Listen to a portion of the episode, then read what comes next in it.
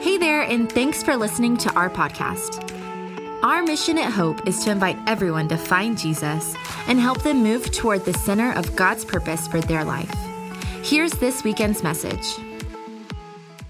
Well, welcome all of you to this Easter service. Welcome to those of you online. You know, when Jesus um, talked to, it's said about John, his disciple, that he was the most beloved. That's why I was named John. But this service, let me just tell you, this is the most beloved service because you let everybody else go first. The greatest shall be last. You guys, look around. You're the greatest. You are the greatest. So glad you're with us today. Hey, uh, most of us, you know, would say we had some growing up in church for the most part. Uh, you may have... You may not have been, but most of us have in some way or another, maybe once a month, maybe once or twice a year, maybe almost every weekend. And in those churches that we attended, there perhaps were, in some of them, stained glass windows like you see up here on the stage. Maybe they're just colored, or maybe they told a story. The history of stained glass started in Egypt and then became really, really profound and popular in the Dark Ages, about a nine hundred to one thousand A D, and this stained glass or just pieces of glass uh, colored with metallic salt, and they would put these little pieces of glass together in a frame of lead, and it would turn out to be something really, really beautiful. Much like this. I've been to Europe, seen many, many churches over there. Beautiful. I mean, gorgeous churches. And most of them, the windows or somewhere in that building, there are some stained glass that tell a story. In, in those ages, the Dark Ages, most people did not read. And so when they would walk into church and they would see the story, it meant more to them actually than the message. They didn't have Bibles in their homes. Most of them didn't have anything to read. They couldn't read. But they would see the story of the Old Testament or story of the New Testament or a combination or the, the, the, the stations of the cross or something. And it helped them understand the story of God. Now hold on to that. We're going to come back to the stained glass in just a minute. We've been in a series this month called You've Heard It Said, and we've talked about you've heard it said you must be born again. You've heard it said, uh, come to me all you are weary and heavy laden. You've heard it said, the rocks will cry out. And today I want to visit one of the most famous sayings of Jesus, his most profound theological statement, I think, ever. And it happened to be when he was on the cross. John chapter nineteen, verse twenty-eight. Jesus knew that his mission was now finished, and to fulfill Scripture, he said, I am thirsty. A jar of sour wine was sitting there, so they soaked a sponge in it, put it on a hyssop branch, and held it up to his lips. When Jesus had tasted it, he said, it is finished. Then he bowed his head and gave up his spirit. It is finished. That is a Greek phrase from the accounting world, and it actually means paid in full.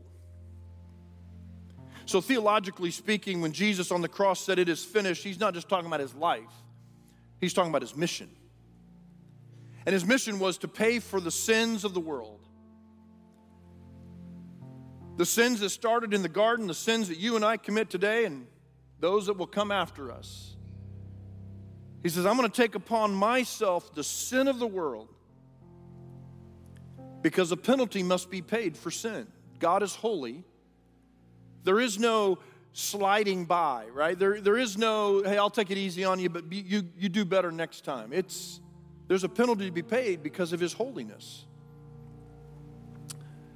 Last week, um, I was in a rental car. I, my truck was in the shop, and you know how rental cars go faster than your normal car? I was in Prosper, going down Prosper Trail, going east, and a white S U V with lights on top was going west. And as soon as I passed him, lights went on. And I outran him. No, I'm kidding. I did not. I immediately pulled over, and I was like, oh, maybe he'll know me. Pastor John. And so I got my license out, and he came up and said, can I have your license, and so forth. And I gave him my license. And two things can happen at that moment. A, he, he says, hey, Pastor John, I'm going to give you a warning. Or B, sir, I'm going to give you a ticket. Guess what he did? I've been praying for him for a week. He wrote me a ticket. Now, there are three ways to handle this ticket. I've done the research. A, you can pay for it and let, let it go on your record. Just get, that's the quickest way, I think. You can ask for probation if you don't have a C D L, or you can ask for uh, defensive driving if you don't have a C D L. But either way, either option, you are going to pay for that ticket. Once that ticket is written and it goes into the computer, there is no calling my friend, the chief of police,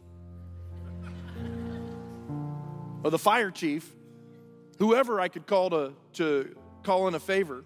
Once it goes in, penalty, there is payment due. So I'm going to choose for probation. Hopefully they'll give it to me, but I'm going to have to pay for that ticket. And that theologically is what Jesus did on the cross, is he paid in full yours and my violations once and for all. That's the good news of the gospel, but it doesn't end there. The rest of the story in Matthew chapter twenty-eight, let's go to verse one.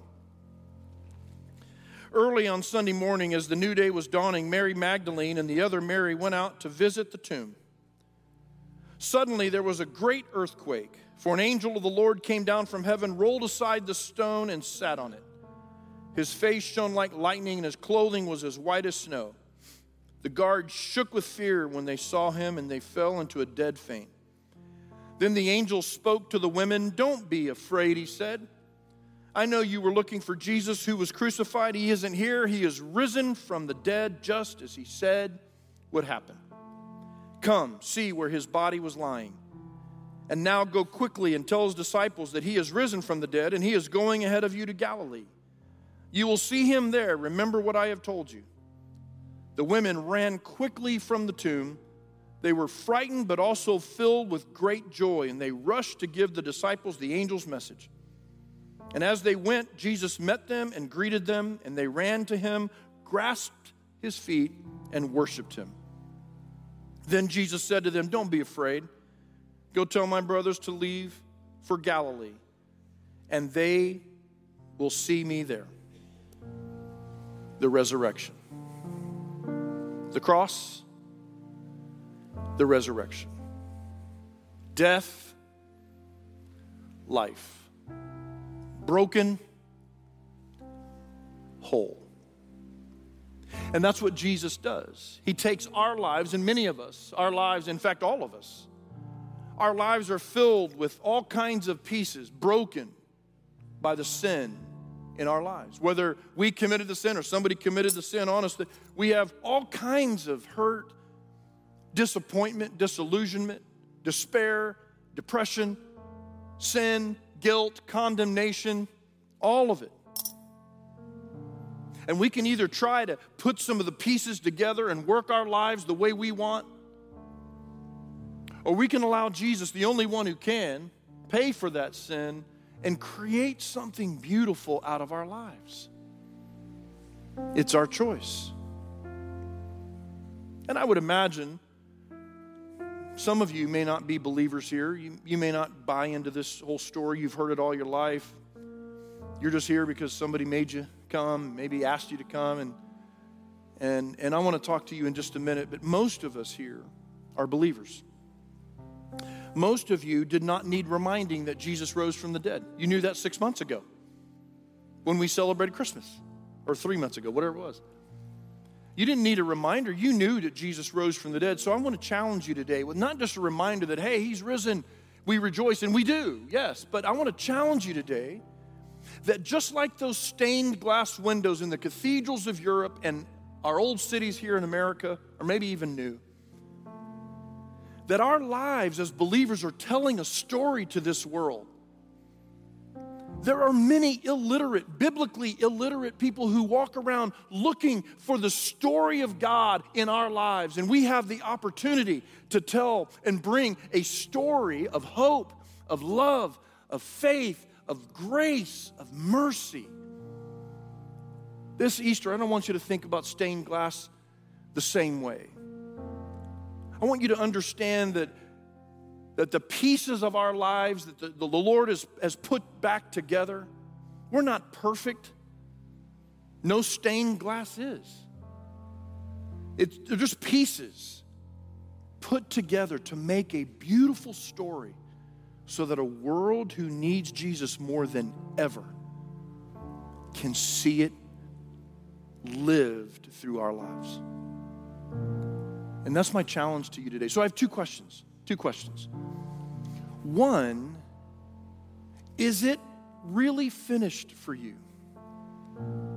Maybe you're here today and you're still, if you were honest, you're still trying to put your pieces of, of the pieces of your life together somehow, some way. We do that in so many ways. We live our lives for ourselves, selfishly, aimlessly, hurt, but we endeavor to shape and mold our lives and see what we can make out of the brokenness. And if that's you today, I want to invite you to allow the "it is finished" that Jesus said on the cross to be applied to your life, that it is finished. All the broken pieces of our lives can be put back together whole, spiritually speaking. It doesn't mean relationally that we don't have any problems. It doesn't mean that we don't have a past. It doesn't mean that we're perfect. But what it does mean is when God, listen, when God sees you, he doesn't see condemnation. He doesn't see guilt. He sees Jesus. It is finished. And that's the good news of the gospel. My second question is for those of us who are believers. What kind of story are you telling? Is it a story of greed, lust, compromise, complacency, laziness, or is it a story of faith, hope, grace, mercy? Guys, do you understand that of, of, of in my lifetime, of all the years that I've been alive, there has never been more an, a more important time for the church to not just be religious, but for the church to actually live the resurrection life of Jesus, so that where there is division, we bring unity. Where there is discord, we bring peace. Where there is hate, we bring love. Where there's judgment, we bring grace. Guys, let us tell the story through our lives, like those church windows told back many years ago to those who couldn't read. We're going to sing a song, awesome song, by the way. It's called "It Is Finished." And as we sing this song, I don't believe you're here by accident, whether you're a believer or whether you're not, whether you come to Hope Fellowship on a regular basis or you don't.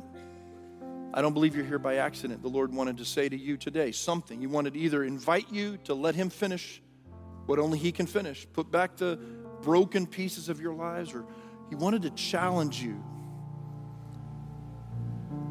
to live a better story. Not a story that you need some spiritual Windex all the time to clean, but a story that obviously is not perfect, but tells this world, your school, your neighborhood, your work, that there's something worth living for. So as we sing, I, I want you to commit in your heart. If you've never surrendered, never bowed your knee, confess with your mouth that Jesus is Lord, I want to invite you to let him finish what only Jesus can finish in your life. And if you're a believer, I want to invite you to think about the story that you're living in this world. And to commit in your heart to live a better story. God, you are so real, and the resurrection power that raised Jesus from the dead dwells in our hearts, and we have we have a story to tell. We have a we have a purpose. And it's not just to live our lives for ourselves. We live, take up our cross to follow you. So, Lord, I pray that during this song as believers, we commit our hearts once again to total commitment to you and to living a story that the people in this world can see through us. And for those of us that are still putting the pieces of our lives back together ourselves, may we surrender to you and let you finish the work. It is finished. In Jesus' name, amen. Thanks for listening to Hope's Weekend Message. Visit hope fellowship dot net and further connect with us by downloading the Hope app from the App Store or Google Play. Have a great day.